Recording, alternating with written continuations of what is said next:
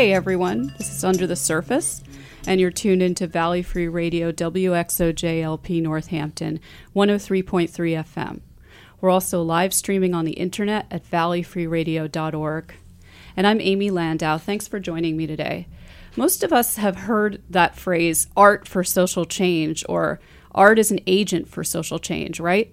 And we know the concept behind that phrase that art can actually change the world in a powerful and positive way. And when I say that, I mean beyond art as an object of protest or resistance. I also mean beyond what an art lover can experience while strolling around a museum or gallery, too. And while that experience can certainly have meaning and depth to the individual person, it rarely manifests itself into some broader concrete change in the world at large, affecting many people. So, what about that? What about the idea that art can change a person's life at its core, and maybe even many people's lives, pulling them out of poverty or hopelessness, for example? How many of us really believe in that? Well, my guest today, Kamel Peters, not only believes in this vision, he acts on it. Kamel is a metal artist and sculptor and the owner of the Diesel Works business in Holyoke, Massachusetts, at the Warrigon Building. His work ranges from intricate mask work to massive sculptures and large scale commercial installations. And I'd urge you to go check out his website at kamelpeters.com. I'll spell his first name because it's not intuitive.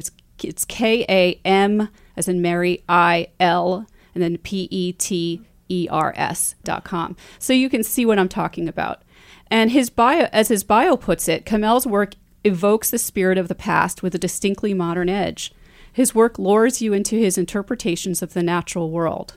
I can say that's true because I was very drawn toward his enormous praying mantis sculpture at the Art in the Orchard this past summer in East Hampton, which was where I first met Kamel.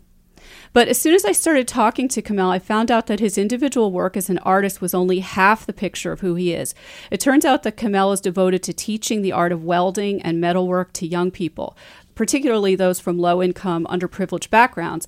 In fact, in our very first conversation, Kamel was talking about the relationship he discovered between algebra, a subject he never particularly loved in high school, to welding, and how welding and teaching young people how to work with metal to create art is a way of making algebra real to them.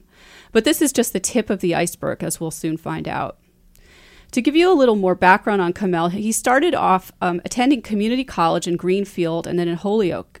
But then he attended Hampshire College, and it was here that he earned a degree that combined his two passions of art and education. It was also at Hampshire that he met his mentor, a professor by the name of Charles Winkler, who had a profound impact on him. In fact, his praying mantis sculpture at Art in the Orchard was titled Wink, as a tribute to Charles Winkler, who taught him the art of welding and working with metal. He's even wearing a t shirt in honor of Charles Winkler today in the studio. So, through Winkler, Kamel learned to let the natural shape of the metal pieces speak to him and guide him in his creative process. Kamel not only works with metal, but also experiments with cement, plastic, wood, glass, and various found objects which he incorporates into his work. Kamel's work has been exhibited numerous times in the Pioneer Valley, but also in New Jersey, Florida, and New York City. And if Kamel's name sounds familiar to you, Kamel Peters, it could be because you heard me mention his name before in my interview with Georgie Rodriguez back in early October. Georgie came on the show to discuss the tragic murder of his brother, Joselito Rodriguez, in the South Point Apartments in Amherst in 2016. Kamel was the artist Georgie discussed who opened his studio doors and donated his time and materials to train Georgie and several friends of his in the making of the memorial bench to honor his brother and the people who came out to show their love in the immediate aftermath of, of his brother's death. And Kamel was the one who actually put me in touch with Georgie for that interview. So, without further ado, Kamel, welcome to the show. It's great to have you here. Thank you for inviting me. And so, why don't we start with that last thing I said about the interview with Georgie Rodriguez, because that was so revealing of who you are, I think, and what you're all about. The backstory, um, which my listeners don't know, is that you were originally supposed to do that interview. Yeah, uh, made sense to open up the interview to him only because the timing in which we were working to get the project done happened to land right bef- after your interview or my interview. So right. I really wanted him to get the story out. I think, you know, as we he talked about it on the show, there was a lot of stuff that was unknown, a lot of stuff that hadn't been released yet. Um, they're still going through the case, I believe, currently, but he came to me basically right when the tragedy happened. Uh, when he invited me out, first of all I couldn't say no. Yeah. it's something where you know it's, it it is an honor, but it's also a moral obligation in a lot of ways mm-hmm. to contribute something like that, not just to a good friend, but to the community. And I mean, as you got to see when the bench was unveiled, there were a lot of people there that were there because they had a personal connection, not to see some bench that was made, not to see some Right. unveiling that was happening, but because they all had some form of love and respect for what you know what had gone on. So it was something that was pretty amazing for me to be invited by Georgie to do the job, but it was also really important to just put my heart into it. And so opening my doors up to people that came in to join and help wasn't even a question. Yeah. And yeah, like you said, the timing, because it was right like about a year from his brother's death, and you know, you were about to finish that project together. So it was a good time for him to go on the show. Yeah, I wanted him to be able to express what his sort of side of the story was, but also just to clarify how things had happened. And so I think he did a good job of doing that, um, although he couldn't fully discuss everything. Yeah. Still very It's- fresh, the grief of what he's experiencing. It's important for Yeah. people to know that in a smaller community like the Pioneer Valley, everyone knows each uh, everyone knows each other some way, shape, or form. Um, it's not just seven degrees of separation, but you know, most likely it's a neighbor, it's a friend who knows that person, and so it needed to connect us a little more. And I Yeah. hope you know that's what we were able to accomplish by getting the story out there. Yeah, and I imagine that involved some kind of um, teaching on your part with the people you're working with on the bench. And I want to get back to that aspect uh, of your work. But first, I want to find out more about your background as an artist. Um, you told me that your first gallery was your mom's office and, as a kid. What kind of art were you into when you were little and before you got into welding? Well, it's funny. She had just about everything. I mean, I have a five year old now, so you know, you don't really throw anything away. So some of the stuff that I saw that she had in the office was pretty hilarious. But pencil, ink, crayon, whatever. But as time went on, I got into pen and ink drawing, uh, pencil, charcoal, pastels. Uh, in community college, I started to find things like ceramics and more on a sculptural side so she sort of collected all these things and i didn't really know who else to give it to so it was always fun to go into her office and see an array of things that i'd almost forgotten about Wow. And so, uh, was there one area, though, before you were into welding that you, drew you in the most? no i gotta say i was pretty lost and it was there were things that i liked to do but through holyoke community college for instance i found uh, reductive carving and so using heavy base styrofoam and concrete to cover the outside of this sculpture once you're done you would just carve into this like block of foam and create whatever image or, or you know sculpture and so after getting into that a couple times it's something that i kept doing and i went pretty far with it What was the sculpture actually made out of? Uh, so it is actual styrofoam. Oh, really? Yeah, it's Okay. like board form, almost styrofoam that you glue together and stack and create Oh, a see. large Wow. block. Okay. Mm-hmm. And then use like a keyhole saw and other tools. So you're almost chiseling marble, except it's foam. yeah, I thought that was the infrastructure that creates a mold for something else. So, Well, no. yeah. Then once you had Yeah. Mm-hmm. your shape and or form, you would then cover it with a thin layer of con- you know, see. quick drying concrete, Yeah. and that sculpture is still sitting in my front yard. wow. So Mm-hmm. What's that sculpture of? it's a, I guess to describe it, as a person on the toilet, as a person sort of throwing up. It's describing you at your lowest point. Oh. and so this sculpture, I, I've kept a few concepts from community college or just from early on, and because they ne- they never go away. You know, it's all about how you can redo them later once you find your medium. And so this one was a sort of three stage piece where the first person is crouching down. It represents being at your lowest point through depression, through mm-hmm. pain, mm-hmm. anger, but the skin is smooth. Uh, it, that represents keeping everything inside, keeping it to yourself. And so the next piece is sort of starting to stand up, starting to look up. Uh, you could compare it to like uh, Shakespeare Seven Stages of Man or something. You know, it's mm-hmm. just this carry on, or even the evolutionary theory. Like mm-hmm. you're just moving forward and progressing up. It's mm-hmm. nothing new, but then these geometric shapes start to pop out, almost like they're pushing from under a shirt. Wow, I want to see this. And so that piece, the middle piece, is talking about rising. It's saying you're still in pain, but it's coming through that pain and figuring out how to work with it. And the last piece is the person looking up. The geometric shapes are now a part of it, and they're popping way out of this, you know, body. Those shapes represent all the things that we've been through, the scars and whatever else that makes us who we are. And so the triangle going through the heart is like the girlfriend that you had. I don't know. They, there was Yeah. nothing super hyper specific Yeah. for what I was creating these shapes for. They did relate to myself, which, Mm-hmm. like I say, it was personal. But point being that I created what I call the self self love hug, Mm-hmm. and it then carries over to the double helix where the your arms just you know completely wrap around you and continuously wrap down the body like a corkscrew. So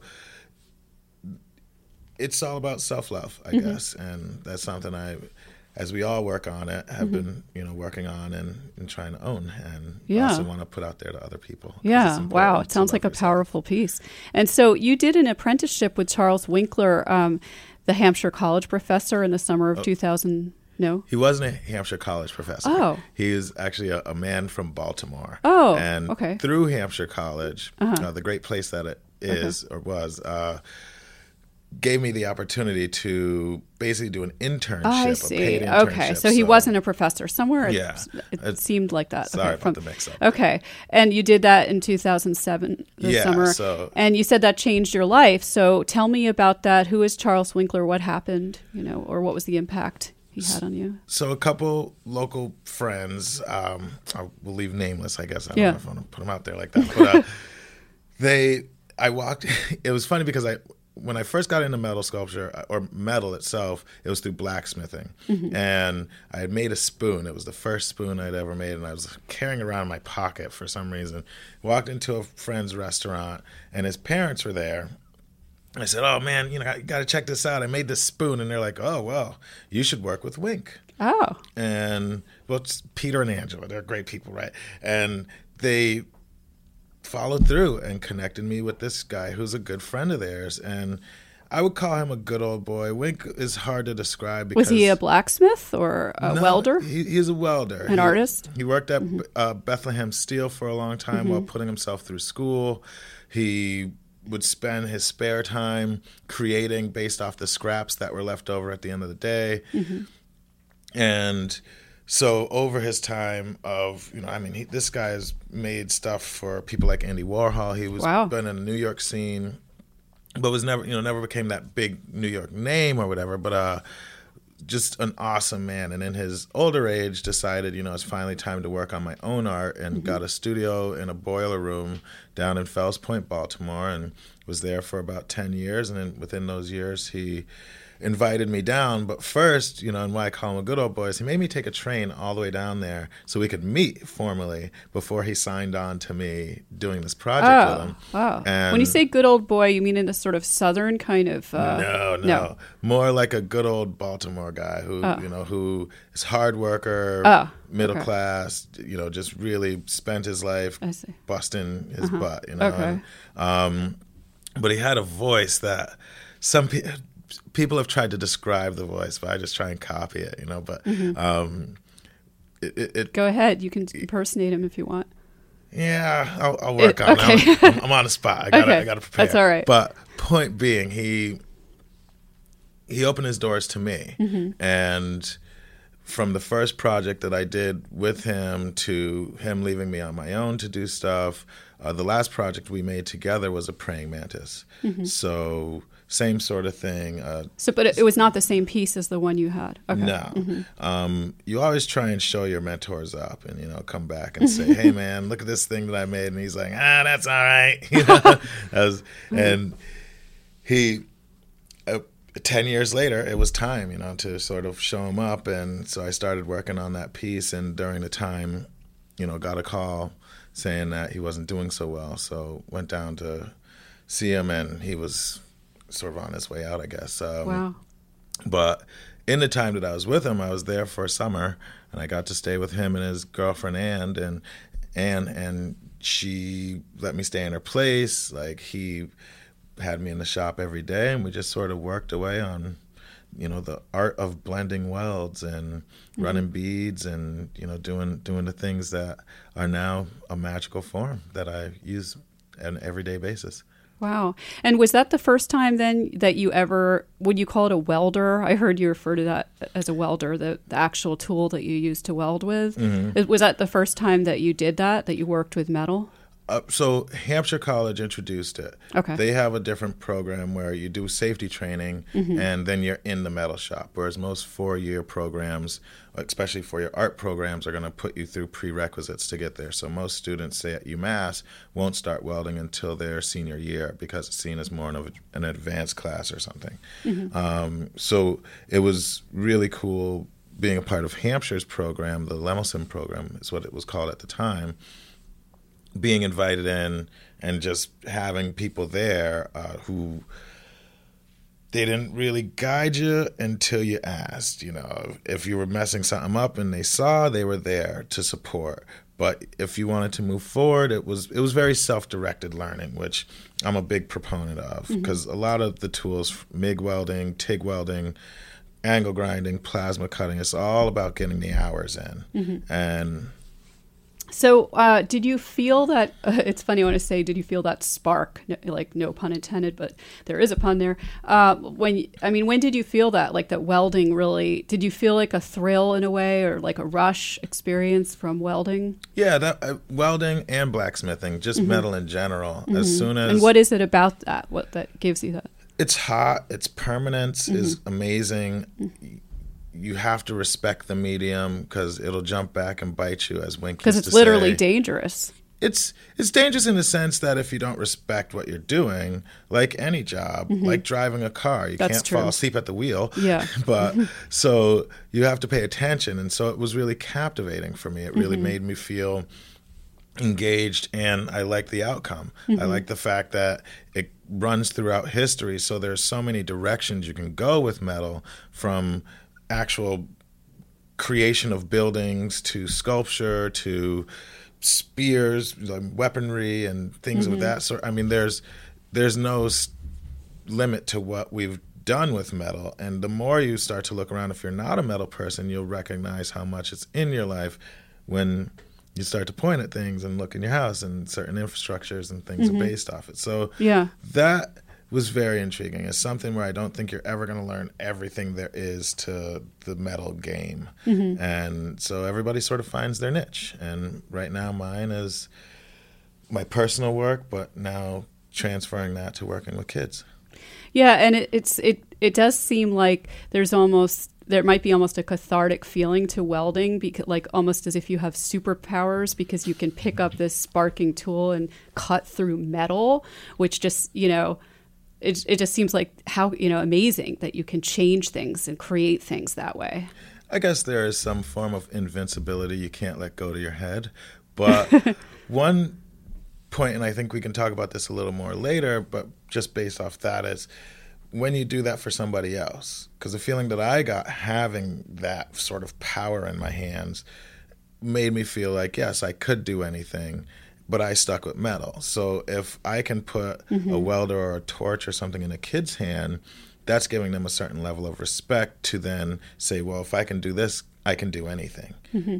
Ho- That's the hope. anyways. yeah and can you give me and my listeners just a brief kind of metal working 101 or not too extensive but just what what are the names of the tools what's involved like you referred to beading and some other terms that i don't know Okay, so paint a brief picture in our head of a, a MIG welder is a very, very glorified hot glue gun. Mm-hmm. You have a material that comes out of it, where the glue gun is plastic. For the MIG welder, it's actual steel. and that's the thing out. you're holding in your hand to So, yes, Okay. and so it's a whole machine with a spool of wire that shoots the wire through the gun. Wow. And that arc at it melts the steel coming out. Mm-hmm.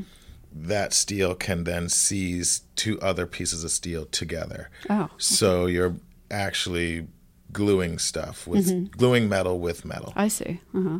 Um, a plasma cutter is like the fifth element. I won't go there. But plasma is, the, anyways. There, it's an electrode that has forced air coming from behind it, and you can cut through steel with it. You can cut up to, depending on how big your plasma cutter is, but mine can do up to about an inch thick of steel. So you're taking care of substantial material and able to cut designs, able to cut straight lines. Uh, the angle grinder, you're able to treat surfaces and grind down welds. So when I refer to the bead, a bead is a line that you're creating with the weld, mm-hmm. and sometimes that bead will pop up and over. What I learned from Wink is you then take an angle grinder and grind that bead down, mm-hmm. and it smooths the two pieces together. Mm-hmm. And that angle grinder is probably really noisy. Am I right? It's all pretty noisy. Yeah. and it, it's like lots of sparks flying, and you have to wear a safety thing over your face, I would imagine. Yeah, ear protection, gloves for welding and plasma cutting, uh, a jacket, you know, stuff that's not flammable. So there there is a I, I like I don't like to refer to it as danger as much as a you know level of caution. Right, right. And so being prepared properly is great. Uh-huh. Yeah, definitely. And you said when we emailed before the show that everything in the world inspires you to do your work, um, talking about your individual artwork. And can you give us an example of something you did in particular, like maybe the wink sculpture of the praying mantis, perhaps? Like what, what inspired you? Did it involve found materials that sort of were suggesting this shape? Or, well, in that case, it sounded like it came from the project you did earlier. Right. And so in some ways inspiration comes from the people. If somebody comes to me and says, I want whether it's a sign for a business. Now think of a place like Mission Cantina. They wanted a specific sign with flames on the tops of the letters. Oh, you did and- their sign. yeah. Cool. And so I'm able to make their dreams come true. So that inspiration is what comes from out in the world. Right. Because how are they inspired? Yeah. As a Mexican restaurant that wants these certain attributes, I now have to delve in and work directly with the client to create their vision. And that's a big part of your work too, is the commercial element. Well, Yeah. so same with uh, Tiger Lily Hair Salon. They wanted an interior done. Where is that place? They're over uh, Pinocchio's in Northampton. Uh-huh. And so, but making an entryway desk doesn't seem as inspirational as making a uh, sign that has flames on the letters, but using reclaimed wood, creating Mm-hmm. a very aesthetically pleasing atmosphere is a major thing for a hair salon to have. So, being able to work directly with her and come up with something that you know between the shelving and redoing the floors and you know putting in the desk and benches and one thing I did for them you know there's a thing called a potlithial height and so they're different for men and women and so I created the benches in Tiger Lily Hair Salon so that they were at the potlithial height for women What do you mean is- by that? it's a couple inches shorter, Mm-hmm. but it, it it basically is where your comfort zone is to sit. Mm-hmm. So if you ever notice a lot of chairs, a lot of benches, a lot of stools, when you sit on them, you might feel a little taller. These being just slightly shorter. Mm-hmm. Yeah. She says every single person that comes in here, who's a woman, of course, who, you know, is like, wow, I don't know what it is, but it just feels like it's made for me. And I'm like, well, it is. Mm-hmm. And so to think that we don't involve that in our society, being able to do that with a particular business Yeah. Is was awesome. You know, and it was it was a fun way to sort of create, and so that's a inspirational side of you know pulling from the world uh, yet again. What was that phrase you used? Pot? Potlithio. So it's, What does that mean? it's What just a standard height for Oh, something that okay. exists. So Okay. if and these are all heights that were pre-made. Yeah, I was in a lot of thinking about how the chairs we're sitting in right now feel a little low for me. But anyway, go on. Yeah. So, but then when it comes to making a mask, now I made a, many series of masks. I've made different types. That inspiration, I d- tend to say, is worldly because most people will come and say, "Oh, well, these are very African inspired," and my only reaction is, "Is well, what isn't?" That's a good point. Yeah. And so when you start to think about the mask itself and how it's been in every single culture. Now you're taking from these different cultures from the past, but how do we involve the present? Mm-hmm. Not just by using steel, but by using new age materials.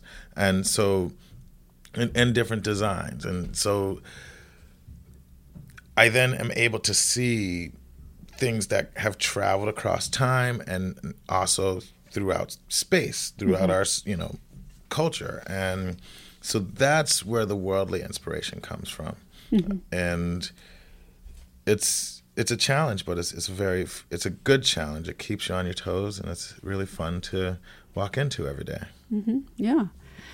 Well, um, let's see, and and I wanted to ask about the found objects um, that make their way into your work. Like, and you've made some kind of lamps and things like that that are, you know, kind of both you know, art, they're artistic, they're works of art, and they're also functional, which is really interesting.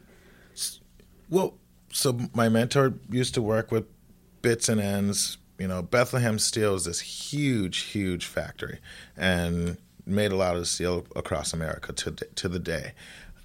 Using bits and ends, that's trash. That's for discarded. So he sort of taught me to take what you can get your hands on stuff like propane tanks, people, you know, the ones that you use on your grill, mm-hmm. people throw those away pretty much. Once they're out of date or service, they just get recycled. Mm-hmm. And didn't you use those in some of your masks? I use them for a lot of the masks. Uh-huh. I use the ends for the uh, simpler mask, but then when you think about a piece like the giraffe, I think you saw yeah, that. Yeah, I've seen that. Yeah. Well, that's full body was made out of propane tanks as well. Wow. So this process of blending that Wink taught me, the circle masks are two, three pieces put together. The giraffe was like 200, 500 pieces put together and blended to look a certain way. So mm-hmm. it's easy to use what's right in front of you. I think it's more of a challenge to take a bunch of junk and turn it into something. And there's a lot of artists doing it, but it's it's once again that challenge to take discarded materials that would go into the dump and get thrown into the earth and say, well, now I've reclaimed it. You know, mm-hmm. reclaimed is such a niche term right yeah. now. Um, and now this tank that was going to end up in the landfill is now a sculpture in your front yard. Mm-hmm. Yeah. Um, do you, when you start off on a, a project, like uh, your own artwork in some way, say, you know, um, the praying mantis or some other piece like the elephant piece you did do you um, think about uh, uh, some kind of message or impact you want this to have on the viewer yes and no it depends on the piece mm-hmm. the elephant was something that carried over from community college uh-huh. whereas the other thing the the three piece you know figurative sculpture also carried over, but that had a very deep and personal message right. that I want to carry over. Uh-huh. Whereas the elephant is an elephant; it stands on its trunk. I like the way it looks. Yeah. You like the way it looks. so, what message needs to be in an elephant as much, you know, as what needs to be in a figurative piece with geometric shapes coming out? You know, that has a background, that has a meaning to me, and so when it's there sure it, it there's definitely something i want people to see but a large praying mantis it represents my mentor and it's mm-hmm. now homage to him mm-hmm. and it's something that shows everything that he taught me mm-hmm. as i tried to show him up i think he still won but he you know wasn't there to say if i did or not so uh-huh. we'll never know so he was an artist in his own right did he exhibit his work oh yeah oh okay yeah he oh. spent you know he lived the rest of his life off of the work that he sold oh. Uh, his, he's very well known in Baltimore. He even did these uh, kind of like the Tigers in South Hadley and the Bears in East Hampton. Uh-huh. The, Baltimore is known for the crab, Baltimore crabs, and he uh-huh. made these little two, you know, these little funny looking crabs standing mm-hmm. up, but they're all over the place. Wow. To this day. Oh, cool. And, Okay, well, well, I think we're going to take a brief break right now to hear a song that I think Kamel will like and some messages. So stay with us. We'll be back soon. Thank you.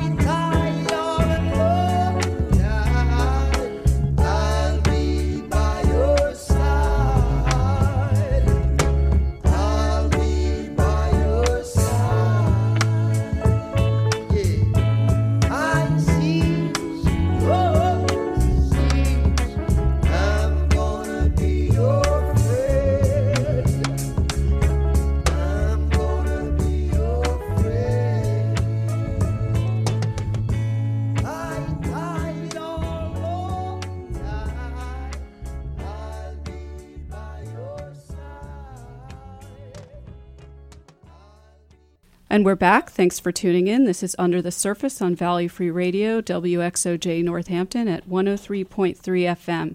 I'm Amy Landau, and my guest is the artist and sculptor Kamil Peters. And we just heard Bob Marley and the Wailers with the song High Tide or Low Tide. I knew Kamil liked Bob Marley because of a YouTube video I found him giving a speech on about five years ago in Amherst, and I decided to search for some lesser known Bob Marley songs. So back to our conversation, um, Kamil, what gave you the idea to teach the art of welding to young people from low income backgrounds? I mean, did you want to give them the experience you had? Did you want to give that experience back to other young people like yourself? Yes, definitely. I mean, I would like to clarify it's not just low income people, it's Okay. everybody. Uh, don't feel like there should be a separation. Youth in general are disenfranchised based on age, based in the fact that their voices are not heard. So, in able to give a voice to young people, I think it you start with empowering a young person by giving them respect by giving them ownership over something. And welding is a very easy approach, not just to make math, science, and history a little more hands on. I think that's secondary. I think what happens first is they start to see that you trust them. And trust is a big factor for young people. Not not a lot of adults trust young people these days. And if I can trust you to come into my shop and do something on your own and come back and check in with you, see how you're doing, give you pointers and support you, and that becomes a regular thing twice a week for a year.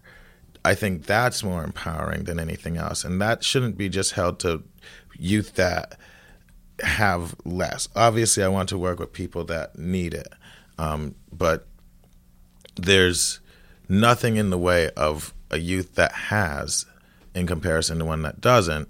That means they need it more or less. Mm-hmm. So I want it for the people that it appeals to. Mm-hmm. And for a kid that's in the Department of Youth Services, you know, in the social system, for somebody who's been kicked out of school multiple times, for somebody who has been having a hard time in school because they're not excelling, yeah, I want. I'm. That is where I want to focus to bring people in and say, let's take another approach at that because that's the same hard time I had in school, mm-hmm. and I want to be able to give the opportunity back to give a different approach to learning because you don't have to tell every kid in the world that they can be a doctor or a lawyer and then not branch out that much. There, I remember my guidance counselor telling me I'd make a great janitor.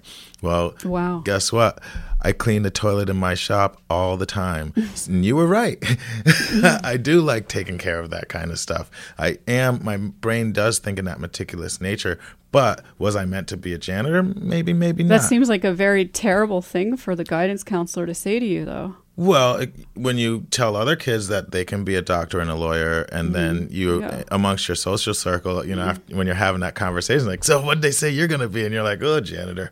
You know, it's Wow. like, wow, that, that cuts you deep. Yeah. So I think you shouldn't limit a student ever. Right. You should always tell them they can be whatever they want, even if you have to be realistic based on their commitment to the school system.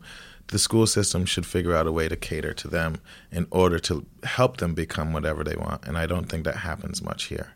Yeah. So if I can take a different approach, maybe a kid goes back to algebra class the next day and says, All right, this is making a little more sense because I touched it and cut it and burned it yesterday or whatever, you know. So that's that's the idea a little bit. Yeah, well, that makes a lot of sense. Um, and how are you conducting the teaching that you're doing? Um, it, I, I mean, are you partnering with other organizations or are you kind of getting the word out in your own way? So currently, I'm working with Lighthouse, which is a homeschooling school based in Holyoke, and we have recently partnered up. So it's a very new situation. They are going above and beyond to find grants and anything else to create, you know, generate funding to make it happen. I am also working with as many people as possible, I'd say. So I've reached out to the Holyoke Public Schools. I've reached out to Dean Tech. I've reached out to places like the South End Community Center, and we've been in conversation for some time now, hoping to look to push maybe towards the spring. Uh, Department of Youth Services out of Holyoke and Springfield are places that I'm in conversation with. So I'm still always open. But for right now, those are places that I think have the groups of kids that I'd like to try and work with. And so we'll see. Yeah. And so um, you said that you don't make the distinction between like just teaching underprivileged students versus students who are not underprivileged. But I mean, it, so your focus really isn't on that because it does. I'm just wondering about that because it does seem like, you know, people who have more privilege, you know, um, although they may not have the voice like you're saying, or so I guess that maybe that maybe I've answered my own question. So in in the schooling system, your Yeah. focus is more on like any student, regardless of their economic background, who feels sort of voiceless and is sort of struggling in some way. Is Yeah. that is that right? Yes, definitely. Um, but I think that there are kids who need to find their voice no matter who they are. Mm-hmm. And I think we, as a society, we skip out on great people. Mm-hmm. We almost skipped out on Einstein. You know, do we mm-hmm. want to go there? But like, there are so many people that should have opportunities. Now, mind you, I'm coming from the sort of philosophy of, of the of James Baldwin, where he felt, you know, he, that if you put a silver spoon in someone's mouth, they don't have to necessarily be born with it, but if they are at least, if, at least if it's given to them, they might be able to have miraculous change. Not only, but if they had it from the beginning, who's to say they couldn't be the same person that that person born with the silver spoon is today? And so when you're taking somebody who has never had these opportunities and you implant it, there's a good possibility that they might change. Now, as a James Baldwin scholar at uh, Hampshire College, that's what the idea was, and I got to tell you, it worked for me. I'm, I feel completely changed due to the fact that I felt under that sort of great concept that was then imposed to a schooling system and they were willing to try it, you know, because not a lot of people are willing to take that chance. So I'm now sort of giving back based off the program I went to to try and give back in the same manner. I see. Wow. Do you harbor any ill will towards that guidance counselor today? Do you almost want to say, "Look, look at what you said and look at who I am"? No, because I think it goes beyond your guidance counselor when Mm-hmm. you think about this system of teaching that is currently set. Teachers are upset in that system because they can't teach the curriculums Mm-hmm. They want. Yeah. You know, principals are upset because they don't have the means to provide books and do the certain things they want. So where if you start going up the line, I think we're going to bump into a conversation we do or don't want to have, but it when you harbor that kind of frustration and guilt for people, or you know, not guilt, but you know, frustration Anger. and anger, I would like to say thank you for saying that more than anything else, because you gave me the drive to become something different. Mm-hmm. And although in my life, at one point when I worked at the Lord Jeffery Inn, I was a janitor, and you know what, being a janitor is a respectful job That's true. where people make money. I think our we have it all backwards. You know, when you look at the trades, you assume, oh, that person's not making it, whereas kids are spending X amount of dollars to go to college. Not knowing who they want to be, what they want to be, even by the time they come out, go into college debt and end up working. You know, they're in a business uh, you know, got a business degree and they work at Dick's. So what's the difference when you take somebody who can now work in the trades and end up with a 401k, end up with, you know, a really good or decent paying wage, and they have a day to day job doing something that is more hands on. Yeah. But we frown upon that. Right. And That's the main point, I think, in a way, is that, that the labeling of people based Yeah. on one aspect of what the, their work is, you know, the whole status. And so, you know, it's not about him saying that I would make a good janitor. It's more about him delimiting what Right. I have the capability of becoming and not being able to see that because after a while, kids become statistics. And how can you work with so many and still keep the passion and caring for each individual? Uh-huh. So it's tough. And so you've worked with a number of young people at this point, um, and what what have you discovered or in the working with them? that kids are innocent no matter who you are working with. They want to learn, they want to understand what's going on in the world. And as angry as you can make a kid, you're basic what you're doing is you're taking a brand new, fresh, open heart and you're cutting it over and over again. And those scars are eventually going to leave people as angry adults. Mm-hmm. And so if we don't start to cater to these kids sooner than later, why do you think we end up with so many jerks in the world? But uh, mm-hmm. so in, with the kids that I've worked with through youth programs back in college, I did a ran a program called Get Up, Get Down through the Youth Action Coalition.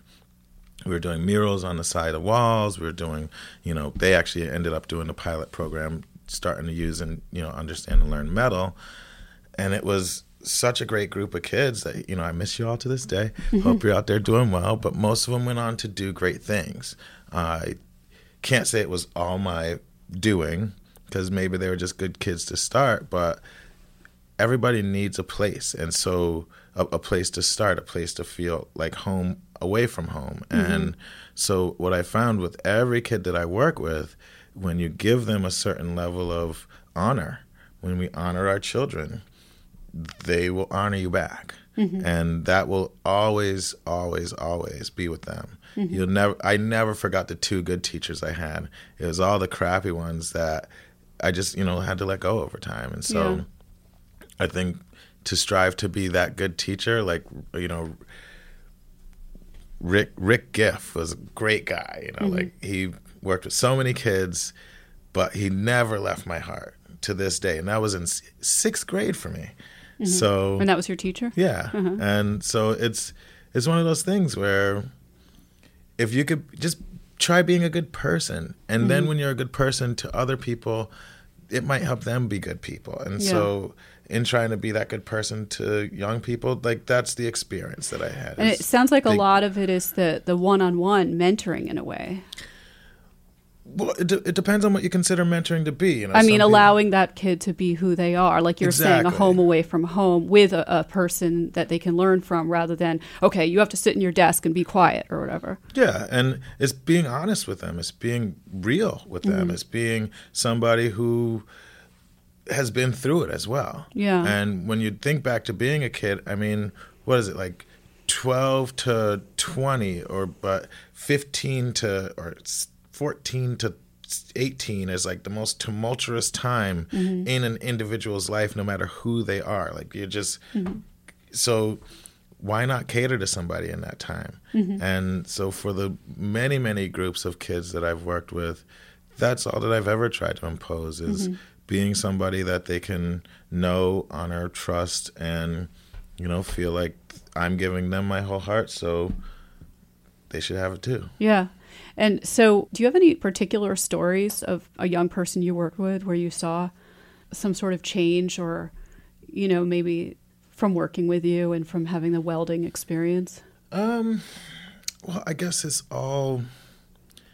It's hard to say because it'd be a long story. Yeah. I'm yeah. trying to figure out what would actually fit. But yeah. what I will say is, for instance, like with bringing in the guys who were working with Georgie right. and helping in that. Yeah. The they none of them had to come back and become a welder. And I don't necessarily know exactly what any of them are doing now, but right. they always have that experience. And for people who have never done something like that before, they all came in and gave it like a hundred percent and I got to see the real people that they were, mm-hmm. the way that we laughed together, the mm-hmm. way that we hung, the way that we, mm-hmm. you know, pro- also produced this thing that they had a lot of passion behind was something that you don't get out of probably the same group of people on a day-to-day basis mm-hmm. and so being able to connect beyond what other people could right. is something that was great, you know. Right, and that kind of relates back to what you're saying before about you know not limiting people and seeing people as full individuals. And um, I'm just wondering, like we we talked about this before, like uh, in conversation we touched upon it about how you know young people who have been in in and out of prison, and that there's so many misunderstandings about. Um, young people who have been incarcerated. Do you have any thoughts about that? I have a lot of thoughts about that. it's a huge topic. Yeah, it's, it's a so we've always feared the bad guy in black, you know. And when mm-hmm. you go to jail, you get a felony, especially now you are have a blemish for the rest of your life. Mm-hmm. That someone will say, no matter what that felony was, this is a bad person. Right now, that leaves no space for somebody to change. That leaves no space for somebody to be the good person that they might have been.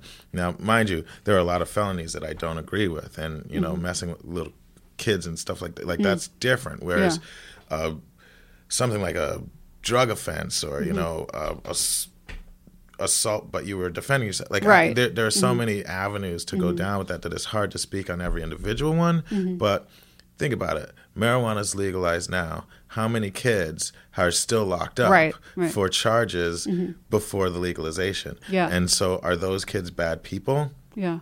Now that they have this blemish on their record, how do they start to rebuild? And I think it's really hard to get out there and want to become a part of the workforce when the only thing you can do now, say you were selling drugs or something, right? You got popped for uh, whatever possession, right? And uh, you were making a lot of money selling drugs. Mm-hmm. Now all of a sudden, the best job you can get is paying you minimum wage yeah. and you're at like a 7-eleven mm-hmm. where your mm-hmm. buddies come in and see you so they see the drastic change now you're trying to stay on the straight and narrow right. but this is your only option and yeah. your boss is a jerk yeah. because they're treating you like a piece of crap because they took the chance to hire a quote unquote felon right now what does that do to you when you know in the inside of yourself and in your soul in your heart that you were born a king you know you were born somebody who mm-hmm is just as special as everyone else. Yeah. And that gets beat down in you. Yeah. How hard, how easy is it going to be to go back mm-hmm. to selling drugs again and compare? You know, so we got to give these people that have been in these situations due process for sure. Yeah. But how do you make it so that they can now achieve? And when you look in other countries, for instance, right, jails teach you to be, come out as a carpenter, come out yeah. as an engineer, come yeah. out at, with a degree. I know. You know, not work on some in some privatized situation where you're yeah. making stuff that no one even knows is happening. And what's your skill from that? Mm-hmm. And yeah, rather than in a way slave labor, like a kind of unpaid or very low, almost ridiculously low. Like 32 paid. cents an hour. Yeah, that prisoners. I know. I was just talking to a friend of mine who works tor- towards changing um, prison policies and things like that. And and she had visited other prisons in Norway and places like that. And they are they they can vote while they're in prison. They're encouraged to get an education. The whole the whole trajectory is completely flipped from what we do here, which is all about punishment. Well, you know? prison to help and prison to punish are two different things. Yeah. And I think if we want to see change in the people that are going to jail, we have to figure out a way to help them create that change. Yeah. Because obviously, they got there because they had a lack of help. Right. You know, I'm a strong believer that no one gets through on their own, no matter who you are. Somebody has come and thrown you some type of help in order to make it. And so mm-hmm.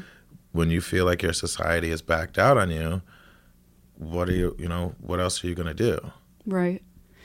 Um, and when I think of this is a, a, change in topic, but when I think of welding, I tend to picture men doing this kind of work, you know, because of sort of stereotype, I guess. Um, but then I realized there was Flashdance, the movie, with a young woman in the 80s who was welding. I don't think she was welding artwork, but, and I know, I actually knew somebody from elementary school who got super into welding when she was, you know, in college, I guess. And so I'm curious, do you have women students and do you find that women are drawn towards welding as an art form? Yeah, like like I said, it takes a certain type of person, but that certain type of person can be a man or a woman for sure. Uh, when you think about what, why is it our society when we were in World War II decided women can do everything that men do because the men are gone, and as soon as the men got back, they said, okay, now go back to being a housewife. right. Don't you think that's a little strange? But at that time, that's when my mentor, Wink's mother, became a welder. And without her doing that, he would have never learned to weld because mm-hmm. he learned from his mother. Wow. So hmm. it's, you know, it's amazes me for us to still be stuck on gender politics, although we have to be because it's just who we are, I guess. But and look at I, the news.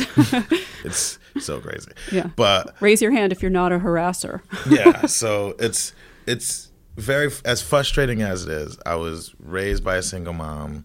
You know, women have been in my life as you know contributing factors to me becoming who I am, mm-hmm. and so anytime I get the opportunity to teach to a woman, obviously, you know, but I I just don't. I try not to be gender specific. You know, I Yeah. think especially in a day and age where we're even questioning gender and pronouns are replacing, Mm-hmm. we want to be more focused on who is a welder and who isn't. Mm-hmm. And if you come into the shop and show that you like it, it doesn't matter what your background is. But I was you know? thinking there might be some women or young pe- women who, um, because of all the stereotypes, wouldn't even think of doing something like this. You know what I mean? So it might take a little effort to say, "Hey, this is something you might really enjoy doing." It doing, you know?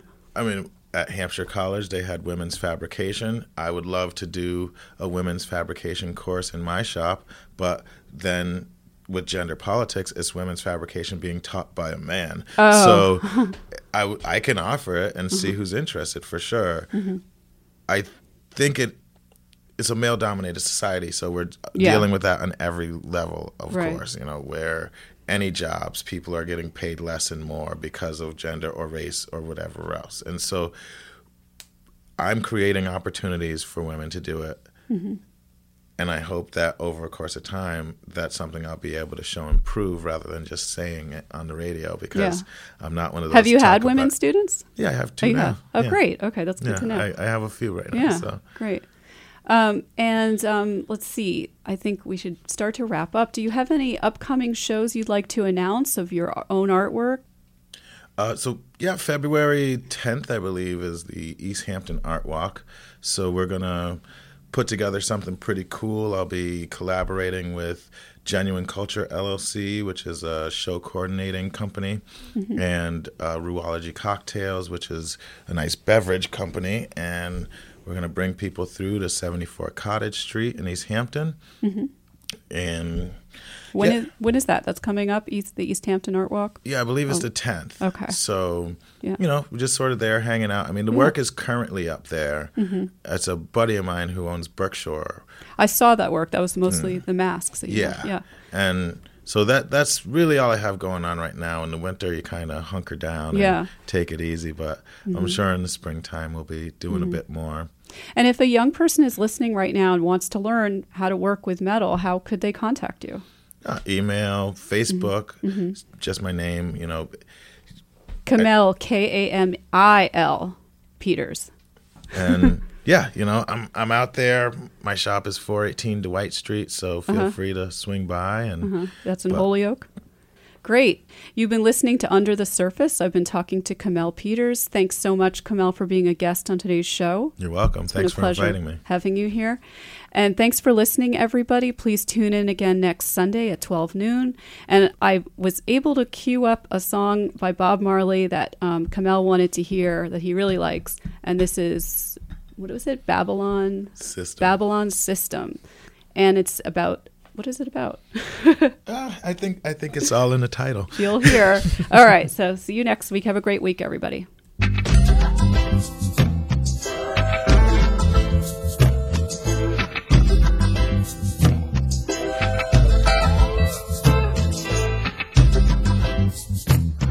We refuse to be what you wanted us to be.